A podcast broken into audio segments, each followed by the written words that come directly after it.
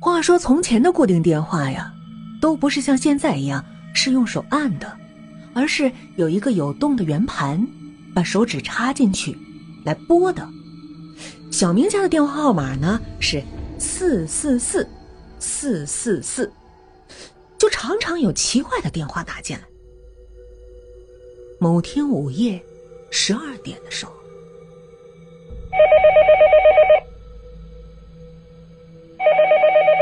小明拿起电话，只听电话那头凄惨的声音说：“请问这里是四四四四四四吗？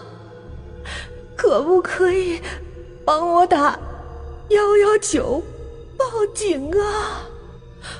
我好惨啊！”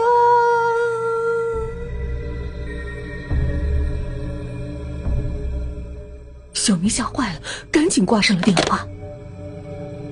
过了一会儿，电话铃又响了，小明不敢去接，但是电话一直响。